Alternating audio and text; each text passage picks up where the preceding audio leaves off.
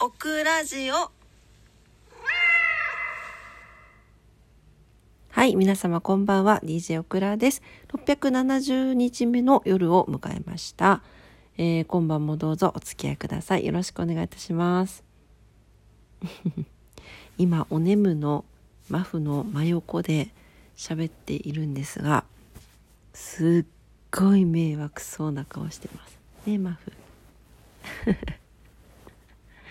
もうねあのオクラ家はみんな子猫の部屋も静かだし、はい、うちの子たちもぐっすり、ね、寝ております。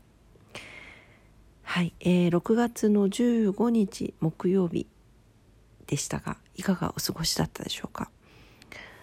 ね今日暑かったね。暑くなかったですか？あのー普段仕事の時は外に出ることがないのでびっくりした。実は今日ねあの墓参りに行ったんですがおどうした？物音がしてびっくりしたみたいです。はい。そうお墓参りに行ったんだけどえっと駐車場から降りお墓まで行ってまあお掃除して戻ってくるまでどれぐらい？20分ぐらいかな？30分もかかってないと思うんですけどなんかね軽い熱中症みたいになりましてはいもうめちゃくちゃ疲れました体が。普段外に出ないからね慣れてないんですよ日差しに。この間もねそんな話しましたね。であの前回ねその久しぶりに日の下に入れてあの首が丸焼けになってしまったっていう話をしたので今日こそはと思ってきっちりねあの SPF50 を塗っていきました。なんで日焼けはしませんでしたがやっぱり紫外線浴びてるからかすっごい疲れたね。そうなんかびっくりしました。で帰りがけにあの猫たちのご飯を買い出しに行こうと思って月に1度か2度行ってるんですけど買い出しに行ったんですよ。で今子猫たちがいるからねちょっと子猫たちの分も食費かかっててもういつもそうだないつもよりもやっぱり1万円とは言わないけどやっぱり7,8,000円は多かった気がします。はい。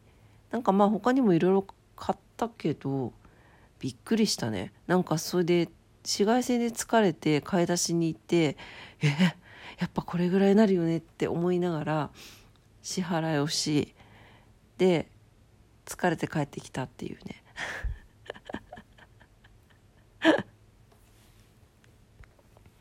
そんなルーティンでございました。ねマフちゃん。はい。でえっと子猫たち元気ですよ。はい。元気なんですけど熱産猫カビ治療中で。なんかね毎日写真撮ってるから見返してたんだけどもういつから急に出てきたんですよね症状が。いつからなったかなと思ってなんか見直してたんですけど本当につい最近でねつい最近でまた急に出たからすごい心配になってはいるんですがまあでも猫カビって動物病院行ってもシャンプーとあの塗り薬とかなんですよ。であのワンちゃんだと投薬するんですね。飲ませたり薬飲ませたりもするんだけれど猫ちゃんは腎臓機能が弱いのであんまりお薬はあのよっぽどじゃない限りは飲ませないそうなんですね。そうだからまあ部屋の消毒とシャンプーはまだしてないけどシャンプーと薬シャンプーは買ってシャンプーと薬でちょっと頑張ってみようかなと思っています。ね。うちの方まあうちの子たちもね出てたもんね。だから何が原因で出るかもわからないし、えー、今日調べてたら結構その猫カビの因子っていうかそれ症状を出ずに持ってる子もいるんですって。そうだから分からんのよね。そう人間がいつどこで持ってくるかもしれんしまあ動物が動物として持ってくるかもしれんしちょっとそこは分からんのやけれどもそう。隔離してるけどね。だからもしかしたらママ猫のハチが持っててハチは出てないけど子供たちが出たっていうところなのかもしれないですね。そうまあありますよ。人間もアトピーとかいろいろあるしね。ね猫もあります。まあ頑張って治療をね。もう朝晩ぬりぬりおばさんですよ。ぬりぬりとスプレーおばさんなんでスプレーのシュシュっていう音が聞こえてきたらみんな一目散に逃げるようになってしまって悲しい限りでございます。あでもねあの終わったらね戻ってきてくれるのよ。そうそうそう戻ってきてくれてなんかあの足元で遊び回っております。ねえかわいい盛りでございます。えっ、と今日で42日目かな？迎えました。なんで1ヶ月ちょっとなんですけど、えー、2ヶ月で離乳するというか完全な離乳でお母さんから離れるということなので、えー、2ヶ月目から3ヶ月目に向けて、えー、里親さんしっかり探していこうと思います。その時にねあのちゃんと1回動物病院にも連れて行ってはい。あの見てもらってからね。ね。ねあの里親さんにお渡ししたいなと思っております。なんか今回は日本各地からお申し出をいただいていて非常に楽しみにしているんですがまああの全然あの遠方でもね大事にしてくださる方がいらっしゃったらと思っております。でまあおそらくなんですがこの子たち保護をして里親さん出した後ですねまた次に保護する、はい、親子猫が来そうなのでちょっとあの続くと思います。でもねあのそうね。この話をするかちょっと迷ったんですがえっ、ー、と先日ですね久しぶりに職場であの前に近くの同じ職場でね、まあ、部署が違うというかそこで働いてた方がたまたまその時ヘルプみたいな感じで他のあの店舗から来てあってでその方猫飼ってあるんですよね。で前にオクラがあの猫ちゃんの里親探してる時にもすごく協力してくださった方でで今もそうやって親子猫を保護して里親探してるんだみたいな話をした時に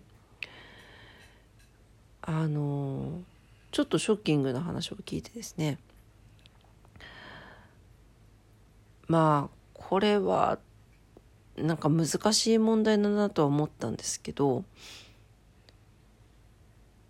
うん端的に言うとその方の知り合いの方が飼っていた猫を、えー、避妊手術の予約をしているにもかかわらずその手術前に外に出してしまったと。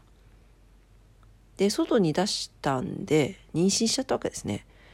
で、えー、それで結局、えー、避妊手術の時にまあ中絶という形になったと。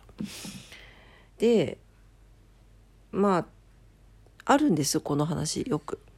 ねあの TNR してる方とかあの保護して避妊去勢して元に戻す方とかやっぱり中にお腹の中にいたりするとそういった形でちょっとごめんなさいというあの形でね終わってしまうこともあるそうなんですがその方も結局まあそういう形になってしまったらしいんですね。で、えー、おそらくそこの獣医さんはえー、その責任を飼い主さんに分かってほしかったんだと思うんですがその胎児をですね。全部見せられたそうなんですよね。飼い主さんに。もうさなんかそれ聞いてからちょっと無理だなと思って。それはちょっとグラにはできないなと思いましたもしまあ、もし保護しちゃった猫ちゃんが妊娠してたらもしくはその自分の飼ってた猫ちゃんがまあオクラは出さないですけど出てしまってそういったことになってしまったら最後まで産んで見届けてからっていう感じがしますね。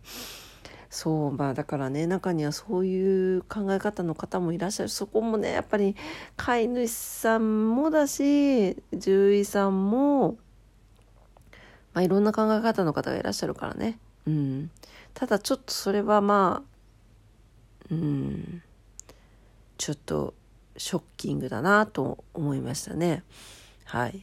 まあそんな話を聞いたからというわけじゃないけれどもやっぱりねあのなんだろうなんか妊娠することが悪みたいな猫がね、うん、それって増えすぎちゃって大変になっちゃうからっていうことなんだけどわかるけどそれって人間のベクトルでしかないからなと思います。なのでまあせめてね自分がこう関わってる目の前の猫さんぐらいはね助けていけるように頑張っていこうと思いますが、はい。でも今日の ご飯代トイレ代でちょっとびくついております。何かあったらみんなにね、助けてもらおうかな。ね。あの、インスタでも募集しようと思います。寄付してって その時はまた言いますね。はい。というわけで、えー、今日もありがとうございました。ちょっとは、今日は猫の話になっちゃったね。はい。えー、明日もね、皆様にとって素敵な一日になりますようにお祈りしております。それでは、ちょっとね、ショッキングな話ですいませんでした。それでは、明日もいい一日になりますように。おやすみなさい。バイバイ。